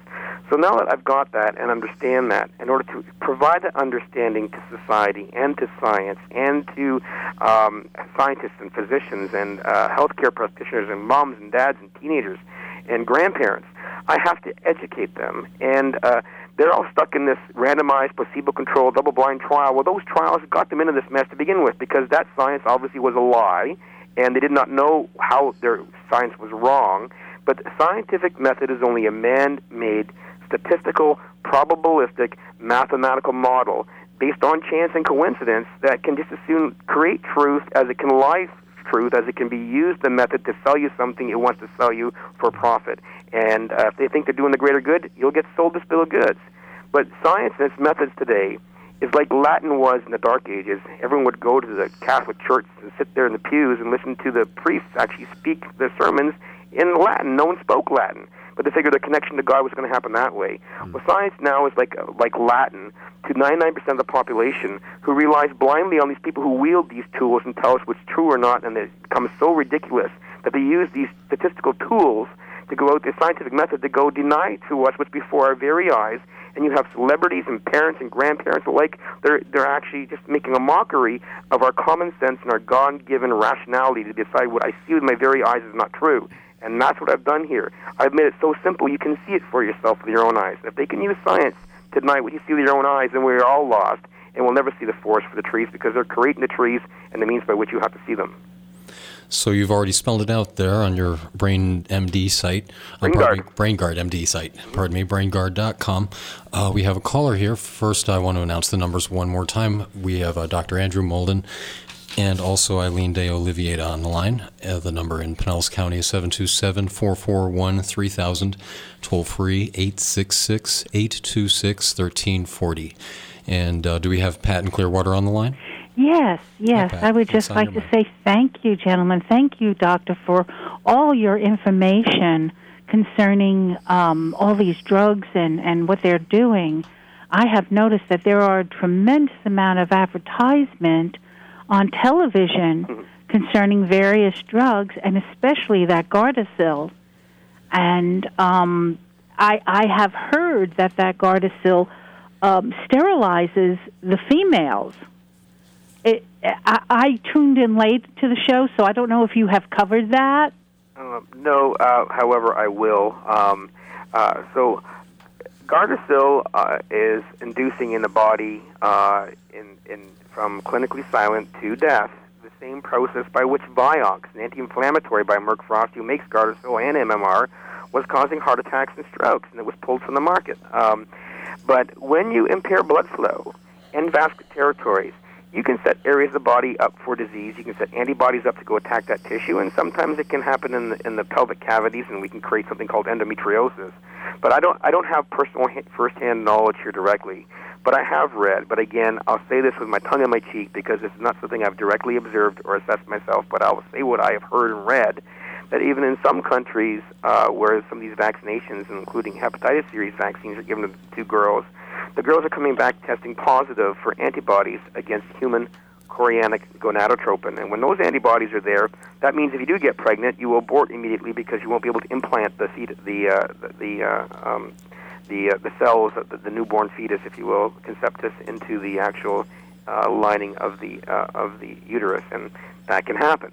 However, more profoundly, um, what is happening here, this sludging of the human blood and immune hyperstimulation is blocking end blood vessels in an immediate and delayed, waxing and waning, additive form across the board here, and we're all being harmed, whether we get a diagnosis or not, or whether we have paralysis or not, or clouded thinking. We are all being dumbed down as a nation and a society across the board because you may not have autism, learning disabilities, ADHD, post concussion syndrome, whatever else you want to call it. You are actually losing the capacity of using tissue and cells in your body to function the way they're supposed to, and it'll drop your IQ in ways you do not perceive. It will make you not be able to do certain functions, and it will actually cause damage and impaired functioning of our tissue. But um, this is the problem of applying solutions to a problem without not knowing what the problem is. And this whole Gardasil uh, vaccine, uh, I swear, it's like they should, call, they should call it Gourdasil because someone's out of their gourd and silly to be giving this to us. And now they're coming out there like any direct consumer marketing. You'll never hear Dr. Moulden's information or my other colleagues around the world who get decimated by the very uh, people out there who are selling this stuff to us for profit, who have all the money, who get to direct to consumer advertising. Uh, we have become a society that's been flushed down, and we truly believe that we see a person uh, who puts Axe body spray on uh, is going to get surrounded by a bunch of beautiful women. but those same advertising slick tricks are actually used to sell us powerful psychotropic drugs on commercialization in TV, and we go to our doctor and say, "Doctor, I saw us on TV." Well, how they finish this sort of like little sales pitch job that the pharmaceutical companies do is they have a bunch of MBA, Donald Trump trained apprentice wannabe uh, individuals running out there going office to office to doctors uh, you have these Pamela Anderson looking three piece suit businesswomen walking in with pretty graphs and free drug samples. So the the person came in and saw the TV commercial, said, asked the doctor, "Well, I heard this on TV," and the doctor said, "Well, I got free samples," and there you go, you've created a cartel. But the doctors have become victims of the same direct-to-consumer slick advertising that the rest of us have and we become a society that's so ingrained in this that you have 51% of the American population on a prescription drug at any given time. Last year, there's over 700,000 deaths in the United States alone from properly prescribed medication. The scientific studies have been done, is published in the Journal American Medical Association. Properly prescribed Western-based pharmaceuticals are the number one cause of death. They had a heart attack, stroke, and HIV. Uh, what are we doing wrong? And now they're passing laws and legislation to go out there and say, well, excuse me, um, we want to ban uh, supplements and ban uh, um, vitamins and minerals and uh, because they're unsafe. Well, I've never heard of a person who died of a vitamin or mineral, but uh, let's go out there and deal with the problem of what your drugs are doing to everyone because obviously you're not dealing with the cause of the disease because you're making so much mess with it. But no one wants to hear it. You know, no one asks and says, look, in China, they publicly executed their Food and Drug Safety Advisor for receiving $800,000 in bribes uh, um, from pharmacy to approve drugs that kill people. Here we promote them. Uh, you have your senators in the United States outnumbered two to one by pharmaceutical lobbyists who spend millions of dollars each year to go get their point across. You have senators in the United States Senate actually making votes on bills that come through Senate. We say, look, here we think it's a good idea. We should have a bill or uh, some bill that says if a doctor or a scientist has received money in, uh, in, his, in, his, in his work uh, from pharmacy to do a job, they should not be sitting on safety committees to say this drug or that drug or that vaccine is safe. It sounds like a great bill to have. But then you go and go happen the senators vote that bill down, saying you're infringing on that, those people's constitutional rights. But you find out which senators consistently vote this stuff down. They received half a million dollars of pre-campaign contributions from pharmacy. But no one's corrupt here, and no one, um, no one has any ill intent as society as a whole. But when you have thousands of individual checks and balance nodes in any system, whether it's societal, governmental, or otherwise, and every individual is going to bend the rules just a bit. Good for me, you know. Uh, I'll just bend the corners a bit here because uh, it advanced my career, or I'm doing a favor for this person who's been whining and dining me for the last months. Everyone can do that and not see what they have done by um, by uh, corrupting, if you will, or bending the rules in their own position as a public servant to society. They don't see. They can go home and sleep at night. They didn't do anything wrong. When you have t- thousands of people in government office or political office uh, doing these things then all of a sudden you create this amorphous black hole mass that no one takes accountability or responsibility to, and we're all being harmed for it, and we're scratching our heads saying, why is this happening? Well, it's, it's called basically uh, nepotism in one area. It's called lack of knowledge for another. It's called arrogance on another, and it's called a commercialized society that really has lost its way and lost its uh, its guidance from where we truly came from. And we forgot that we're here for each other. And it's not about being better than your fellow man, it's about helping your fellow man become better. And we've traded that fellow man and we've traded our belief in God uh, into some greenback uh, uh, capitalistic model that we're all here for each other and to hell with our fellow man. And that's the problem. So uh, uh, we can get argue about it. We can say it's all conspiratorial and do whatever you want. The bottom line is we're doing this to ourselves because we've lost our way. And the only way out of this is to find our way back for working for each other and realizing that the path to human health and wellness – is not putting foreign things in the human body. It's understanding the cause of disease, and by all, by all means, it's a matter of not going out there and suppressing alternative natural health healing arts, whether it's chiropractic, eclectic, her- herbology, traditional Chinese medicine, um, osteopathic. These are all the alternative medical practitioners who compete directly with the American Medical Association and medically trained doctors because they do not prescribe drugs. But even the American Medical Association was successfully charged under the Sherman Act for racketeering for going out there and single-handedly trying to destroy its competition in the chiropractic field. They lost, but they're still doing these various things these days, and they have their own quack busting group. Go out there if you try to do anything that's actually trying to be helpful to your fellow man. Well, they see you're stepping on our toes. That's our area. You end up on a quack list, and society has no idea where to get their information from. We get it uh, uh, only from the news. So the news media gets all their funding from uh, the uh, these large corporations. Monsanto controls even the foods that we're getting now. It's also contributing to the problem. Uh, we have in Canada a food and drug safety advisor there for 40 years, not proving these various things. They get fired and gag ordered not to speak. Uh, and physicians who stand up for it and actually publish in peer-reviewed journals and get it in there, uh, the pharmaceutical companies threaten the hospitals. They retract this article, or we're pulling our funds to your hospital. And then, uh, then they pass their own decision saying uh, in 2004 the Vaccine Safety Review Board by the Institute of Medicine, well, they came out and said within a couple of days, all these vaccines are safe. They're not causing autism. Stop funding any university. I have my colleagues who are trained scientists who've got two, three hundred publications in peer-reviewed journals. They lose their jobs because they lose their funding, and the hospitals and the universities want to maintain the support they have from the chairs and endowments they receive from the pharmaceutical company. This is a big problem. But this is not pharmacy's problem. This is not uh, the physician's problem. This is society's problem for allowing this to happen. Unless we stand up and stand together and stand strong, nothing's going to change. So my perspective is uh, I realize what the problem is. Uh, I can't stop it alone. My work is before the federal courts. The courts are not interested in truth. They're interested in sort of like uh, we're lawyers. You know, it doesn't matter uh, whether you killed that person or not. You have to prove it. It's a tough sell, and even uh, even that's going to drag on. But the bottom line is uh, they're causing more damage on a global daily basis across this planet with 43 million vaccines given daily around the world than we'll ever be able to catch up. So it's triage. So I have you ever been put in the courts? Have you ever been on the Oprah show? Uh, nope. you really, really should. I mean, the information you have, you really need to be in a public forum uh, that so you can get the information out. We, I, I really appreciate um, these voices crying in the wilderness that wake up and and and see what's going on. And I applaud you and and thank you so very very much. And please keep your work up. And um, you really should send something. I, to, well, you, you can go out there and look at. You can Google Oprah and Dr. Moulden's name about a year and a half ago, maybe two years ago, after Jenny McCarthy came off that show talking about autism, I, I sent them off, uh, I uh, made it public. It's still sitting there. I said, please, I have the answer to this. This was two years ago. Uh, it's still sitting there. And people were, this is the problem is that the, society now relies upon the internet for its information, and everyone out there has their own ideas, and they can destroy the credibility of the, the voice in the wind, if you will, even if it is truthful, and you can make it look like a quack. Yes. See how fast I speak? Well, they call that bipolar. You can't speak that quick. You're too enthusiastic. Well, I can speak slowly But as you can see, I have so much information to give and not the medium to go out there and give it to them all. The physicians who have a turnstile medical approach to medicine, they're actually seeing 20 patients a day.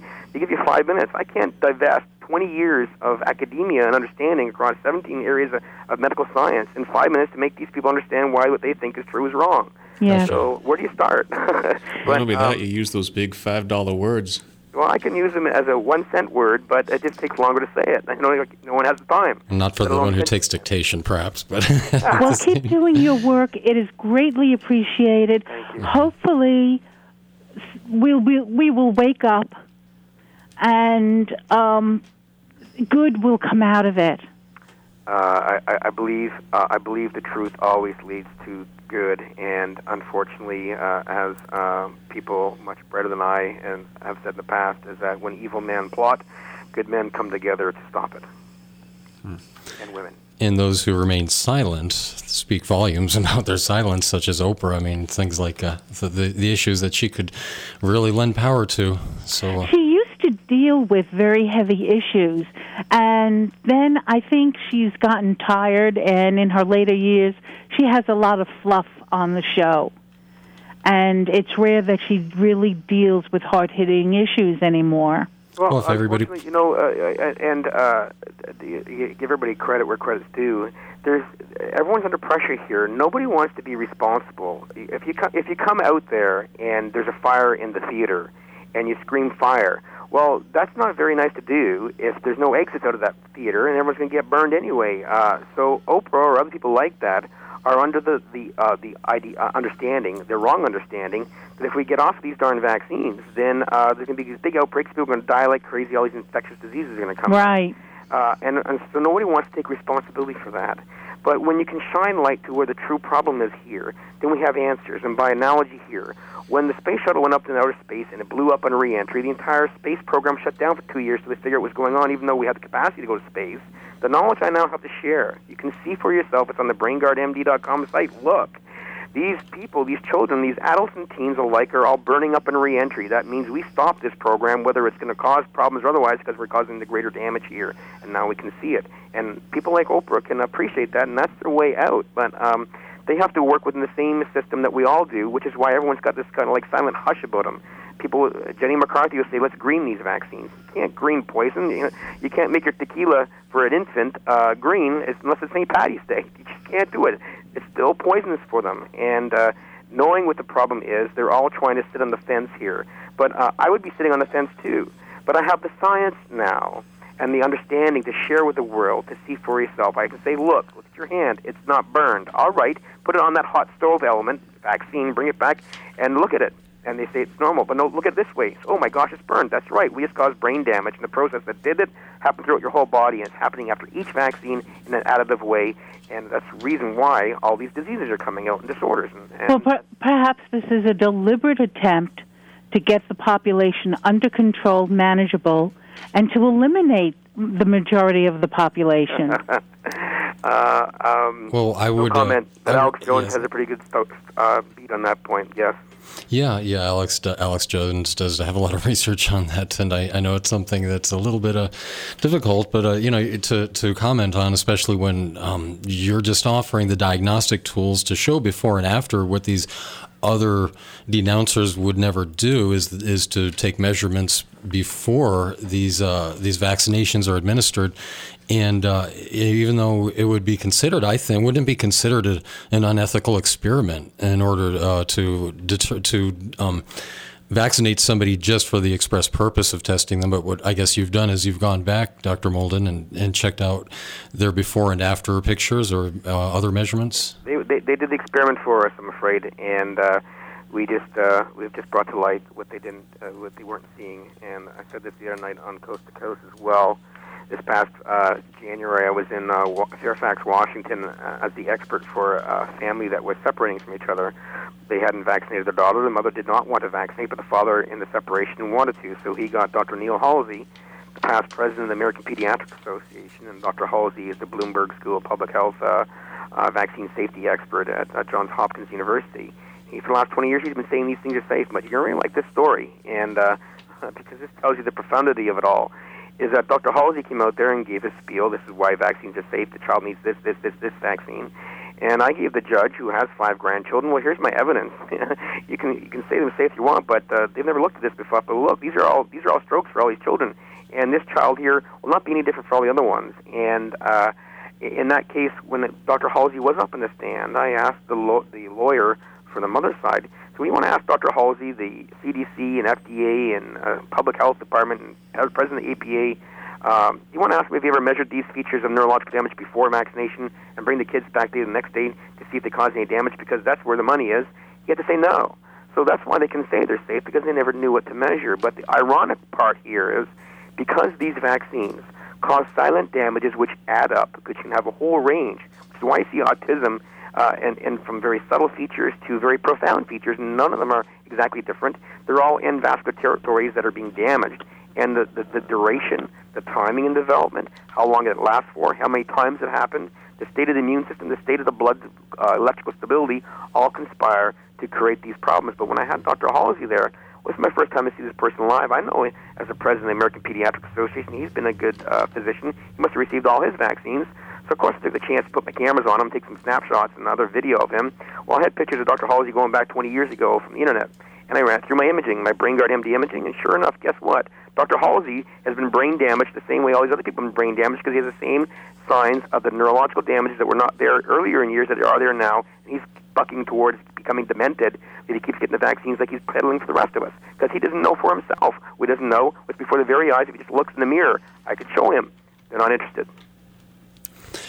Wow. And uh, and Pat, do you have any other questions? No, I just want to say thank you very, very much for the time. Thank you for taking my call, and keep doing what you're doing. Keep keep giving the information out. That's all we can do right now. And beyond that, uh, we will try and stop it through the courts. That'll take its own t- toll. But at the same time, as well, uh, uh, it's moved. I've, I've got to help, and that's why I came down to Florida. That's why I'm at Bright Steps and Therapies for Kids. We're going to start helping and uh, people can call us quacks and think we're this or that. The other thing, the bottom line is the results will tell a story here. And uh, when you know what you're looking at, you know where the bullseye is. Let's hit the bullseye. And stop throwing watermelons at these dartboards. These children are not dartboards; they're human beings, and so is everyone else. And Well, uh, thank you very much. Good night. Thanks for your call, Pat. Take care. Okay. And and these doctors who keep peddling these vaccinations on us, uh, I don't. They they need to give us informed consent, and especially the pub, uh, the celebrity doctors, Doctor Dean Edell, who I despise. Uh, I believe he's a podiatrist, and and um, Sanjay Gupta, just all the pap that he puts out there. They're all always speaking uh, anti-alternative medicine, and uh, and it really disturbs me the kinds of things they say. And and I've I remember even I, I need to go back to the Gardasil vaccinations. I remember when they came out uh, when Gardasil was being promoted on a local. Uh, talk show uh, on a local radio station that that uh, mainly has talk shows, and I was hearing the news department just promoting the heck out of this Gardasil vaccination. I call up one of the talk shows, who for some reason uh, also felt it uh, to, to, felt it important to take it upon himself to promote Gardasil. And when I started to let him know about some of the things that Alex Jones had, uh, I had learned through him, that uh, he had led me, pointed me in, uh, through his website, through uh, the Vaccine Information Awareness Network, and uh, some other sites, and and was able to find out that uh, the Gardasil was causing all these side effects and the rashes, uh, hemorrhaging, and and uh, blindness and paralysis. And uh, when I called up to the talk show, he asked me if I had any daughters, and I said no. I was about to tell him though that uh, I have nieces, and he had first hung up on me because uh, I was just about to to say that I have nieces, and uh, then he says this is just a nut job who calls every week, which is not true. I only call every other week, but.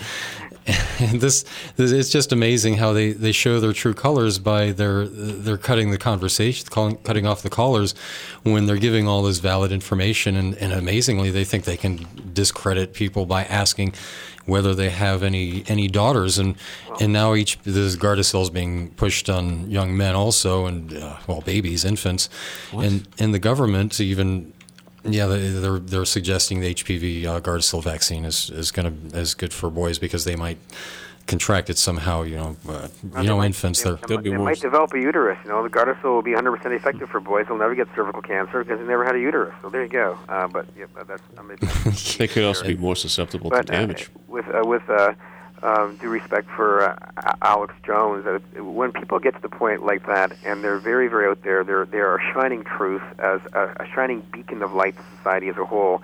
Uh, you can attract a lot of moths as well as a lot of people generally seeking truth, and uh, people like himself and others who try to do that work and wake up society, and they truly have to wake up here is that uh, they become under attack by one way or another, and it becomes very it's become very efficient of how much time you spend here or there. Because the more you provide information here, we're saving lives now, and we're trying to extract a bunch of people who have become blind sheep that are being led astray on multiple fronts in society that don't realize that there is uh, people out there who do have diabolical plans because they want to profit off of them from one way or another, and society is not aware of that. So we have to do the best and be as efficient as we can to provide as much information as we can, and everything becomes down to rather than being a regular laid-back guy or woman who just wants to be to engage in some social interaction with people. Uh, we have to be efficient, and every minute counts, and every conversation counts, and uh, every p- five people you touch, you can save a life, and that's how desperate it has become, uh, because uh, the uh, the the end game truly is coming here, and this mass vaccination plan they have for the fall truly is a piece of that end game program. This is very very bad, and it's kind of like Noah's Ark, and the flood. It's raining, and the flood is coming, and uh, uh, no one's listening. So it will be too late once they're all underwater, and that's what's happening. Dr. Moulden, uh, actually, on that note, I, and one thought that occurred to me. One maybe one of the things we could do for people who are considering even the thought of uh, getting the Gardasil is a- ask everybody. You know what? Just read the disclaimer that comes in the box. Read it. It says it doesn't. In, it's not intended to prevent or cure any any uh, form of uh, HPV. Read the stupid thing. And even if you have HPV, it says that if you, uh, it- well, it only protects it against, I think, four out of the hundred odd varieties. And then if you already have it, then you're going to increase your chances for cervical cancer if you Yeah. get the vaccination after you already have it. But the, the question I was going to ask, actually, since we are kind of limited with time here, is for the sake of the, the, the listeners out there, can you go over how what is the process they use to make a vaccine? Because I've heard varying descriptions of how they go about doing it. Do you know that process? I, I do actually, but the society understanding that process and whether they're using uh, um, fetal cells or um, monkey cells or pig cells or other cell to weaken down the things, the bugs or germs and antigens. This is not the problem. Uh, they need to. Society needs to understand that all these vaccines have done has taken crazy diseases that we didn't really understand how they were causing disease. And I'll use polio as an example. Polio was causing also known as meningitis. respiratory failure, bleeding in the back of the eye, surprisingly. It was causing the same silent uh, damages to the brain by impaired blood flow that I see now after all vaccinations. So we never got rid of polio because it was never polio causing these, these, these damages. It was the body's response in the electrostatic charge of blood flow as well as the immune hyperstimulation in the hypersensitive states and repeat vaccinations induces these states that was causing the damages because I now see there's no more we don't see full body paralysis that we saw from polio uh, virus but we see the same neurological damages to the brain that polio virus was doing that no one measured back then even it's the same thing we took forest fires for 1% of the population because 99% of us who re- saw polio our body's immune system worked quite well and we eradicated the problem 1% of the population was having paralysis and these serious problems. So our solution for that was let's go make vaccines and give it to 99% of the population or 100% of the population and get rid of that way. Well, they should. The question to answer back then, the true question to answer, they should have asked themselves why is 1% of the people uh, having these ad- severe adversities rather than, hey, let's go give something to give to 99% of the people who are going to be healthy from it. And that's because they didn't understand what the problem was. So irrespective of how these are made, um, whether it's pharmaceuticals or vaccines, which is a which is a witch's brew. Um, the problem is all these foreign things collectively, repetitively put in the human body, whether it's by wild viral exposure or by in direct injection by uh, by immunization, is inducing the same common mechanism of damages that exists on a continuum of magnitude and severity. It's the same thing that caused polio paralysis. Same way smallpox killed 20 million people. Same. It's the same. Sorry, it's the same way Spanish flu killed 20 million people. It's the same way um, smallpox uh, caused big lesions on the skin. That's ischemia, impaired blood flow, and those damages are still there. We've just weakened it down, put it in a needle, sold it for profit, injected it in all of us.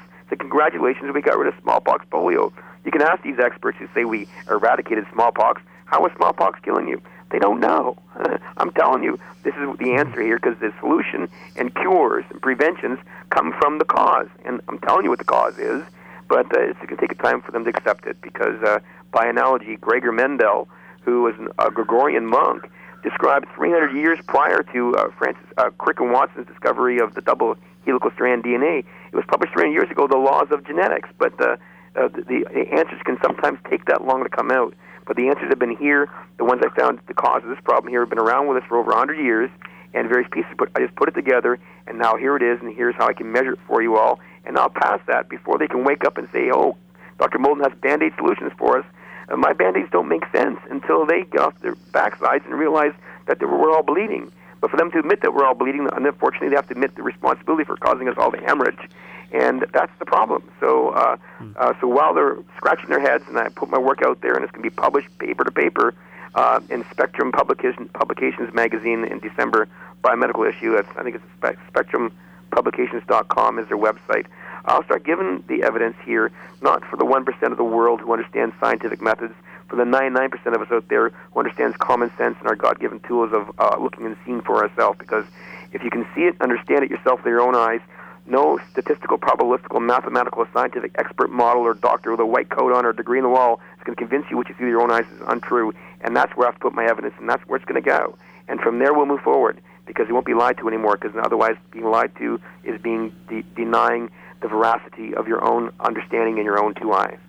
But if they're lying to you and it's a nice, and it's presented in a nice soft voice or a nice soft way, and it's so gentle how this nice shot can cure you instead of actually going out and figuring out what's wrong, like you said. Well, maybe people would listen if it was just told them in a nice, nah, we can't do that. Something wholesome, something nurturing. Well, yeah. you know, you have to take care of your children and give them the what the government recommends: the 48 doses of 14 vaccines uh, by age six, and then uh, by age 18, an additional 67 doses of 16 vaccines. So we're being all shot up, and and we're the experiment. But I think that wouldn't you say, Dr. Moulden, that we're being mutated on a global or national level, international even? Uh, uh, society is mutated. It's so capitalistic. But uh, what has happened here is that they, at one point, had some success. Uh, and they mitigated some serious adversities, uh, not by directly the cause of the problem, but vaccination, a few of them at one point, um, did seem to be eradicating symptoms that they saw that were causing very serious illness. But the pharmaceutical industry, in seeing this and seeing it was financially lucrative and profitable, there were kind of a bunch of a bunch of spoiled children who had only three cookies in the cookie jar. They should have stopped at three, but there were no cookies left, and they wanted to have more cookies because they got a they got a taste of it in their appetite and they liked it. So we went out there and made a hundred more vaccines, and they go out there and change the laws to sell more because it makes more money. When we don't need them, they're not dealing at all with the cause the problem. So you have uh, you have ten billion different foreign things on planet Earth that can possibly cause an immunological reaction to you. Do you think the solution here is to go get a vaccine for all of them? When I can now show you that all these things they're vaccinating for, they say vaccine preventable diseases. All these vaccines are actually inducing the same damages in the body by impaired blood flow the same way they were before they put in the vaccine. So that's not the solution. So uh, uh, they're selling society and parents and fear mongering them, telling them if you don't do that, you're a bad parent, you're a child abuser, uh, you will take your child from you, uh, will will put you in court, and parents are being forced to be brought before the court and actually being threatened with jail time for not vaccinating their children from a medical model that's sick, it's blind, does not know what it does not know, from a bunch of spoiled children who actually got a taste for uh, chocolate chip cookies and now decided to make more for them without realizing it. No, it's, we don't need to eat chocolate chip cookies. We need to drink the proper water with the proper charge, and the proper nutrition, and proper rest, and proper oxygenation, and proper lean muscle mass.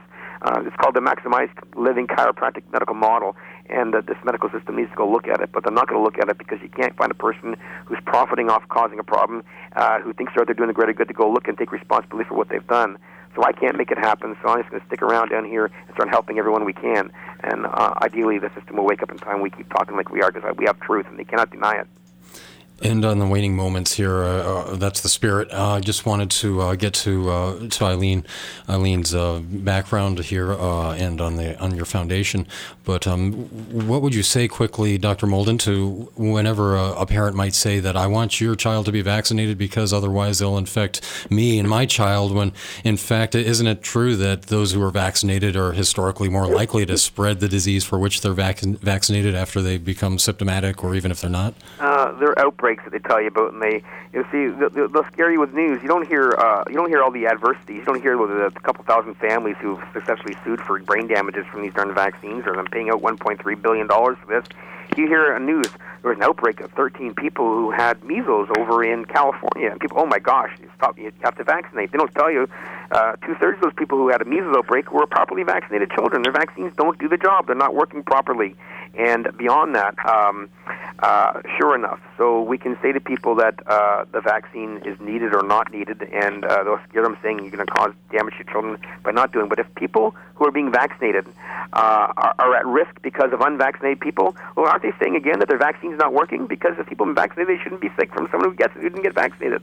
Does that make sense to you? It Makes sense to me. Unless the purpose of the vaccine is not to cure but to spread. I can't say that. I have to stick with you, the problem here. The problem is but I can. not the Germans doing this. yes, and, and, when a doctor does not draw the line, be it a celebrity doctor, your own medical doctor, he doesn't have a line in the sand as to uh, giving you your proper informed consent and and uh, saying you know giving you. Uh, all the information, then uh, perhaps we should consider that he's uh, a sellout. So that's what I would I have to say. I don't think they're sellouts. I just think they don't know what they don't know. And we all have to rely upon somebody. But you know what? We bring our cars to mechanics because mechanics have specialized knowledge to how to fix our car. But uh, we've turned the whole medical system into a bunch of mechanics, and one guy's in charge of the brain, the other one's the heart, the one's the bone, the one's the liver, the bowel, the blood, the immune system. They're all specialists, and none of them talk to each other, and they also give drugs for their particular symptoms to their organ. But, we're, ladies and gentlemen, this vehicle is a car and someone's got to deal with the whole thing, put it together. And mankind did not put this thing together, and a bunch of fractionated it up to individual parts. Can't go fix the steering wheel with a flat tire and go make the car work properly. This is what they're doing. So they don't know. They don't know, and the experts, celebrities or otherwise, who are out there on TV land, uh, have to uh, work within a system that says you can or cannot say that. I don't work for any of them. I don't want any of their money. I don't need their blood money. I would rather go to death penniless than to take part in this nightmare because the science speaks and screams from the truth, we are causing the greatest harm to mankind in the history of mankind in the name of profit, arrogance, and uh, science, even. So, unless people wake up and go look for themselves, they'll keep being sold this uh, model. It's caveat emptor, buyer beware. It's hypoxia, lack of oxygen. Obviously, providing oxygen under pressure is one of the solutions. But there's other things I'm now going to do, and I'm going to start helping these people. And I'll go keep publishing. But interim, uh, they're going to keep, getting harmed, getting sick. They keep going back to the doctors because the drugs that they're being given, some of them are causing the same damages as vaccines. Right. Yeah. Well, well, Dr. Andrew Moulden, we appreciate that great message, and uh, hopefully we can have you back in the very new, near future. Uh, and uh, and uh, Eileen De Oliveira uh, is the founder and executive director again of Bright Steps Forward. Uh, would you like to tell us a little bit about that? Yeah, I just want to remind people that um, they can get in touch with Dr. Moulden at Bright Steps Forward uh, by calling 877 Now I Can, uh, 877 669 4226. Uh, they can go to his website, brainguardmd.com. Uh, and they can also email him at Dr. Moulden at brightstepsforward.org. Um, also, he has some amazing videos that people uh, can uh, purchase off of his website. He has the Tolerance Lost um, video set, and he now has the Tolerance Found uh, video set, which is amazing. And anyone who wants to hear more about what he has to say and in depth, it's a six hour, uh, The Tolerance Lost is a six hour DVD set. Um, and also, he is coming out with a special chiropractic, uh, validating the chiropractic medical model that uh, people will be able to uh, hear from him about uh, the maximized living chiropractors that he spoke about. And anyone who thinks they have a child that's been vaccine injured or has been injured by uh, any uh, neurological disorder, they're welcome to call us at 877 Now I Can for more information about hyperbaric oxygen and intensive pediatric therapy. Well, I appreciate you both joining us, and uh, we'd love to talk. To, I'd love to talk to you for much longer on this subject, as there's just so many avenues. So uh, hopefully we can have you back again. And uh, thank you, Dr. Andrew Moulden and Eileen De Oliveira. Thank you very much. And if uh, Alex you. Jones ever hangs up on you again, uh, uh, you keep plugging away at. Uh, he's doing a great job, and so are you. All right, God bless. Well, thank you very much. Have a good night. And uh, I would just like to uh, spend the last uh, few moments here uh, giving my little uh, testimonial of uh, an oxygen therapy that my father benefited from. He cured his cancer that was on his head and his shoulder back in 1996 when he was just pouring ozone over his head and his shoulder sitting at his desk. Went to his doctor. The doc- doctor didn't seem to express a great deal of interest in. You used the C word, cure. Yes, he cured cancer in his extremities with ozone, another type of oxygen therapy, but uh, that's another. That's for another show. This has been Liberation Station. You've been listening to, and uh, Chris Steiner. Is, I, this is Chris Steiner, your host. The website is theliberationstation.com, theliberationstation.com, and you can check out the show archives. Take great care.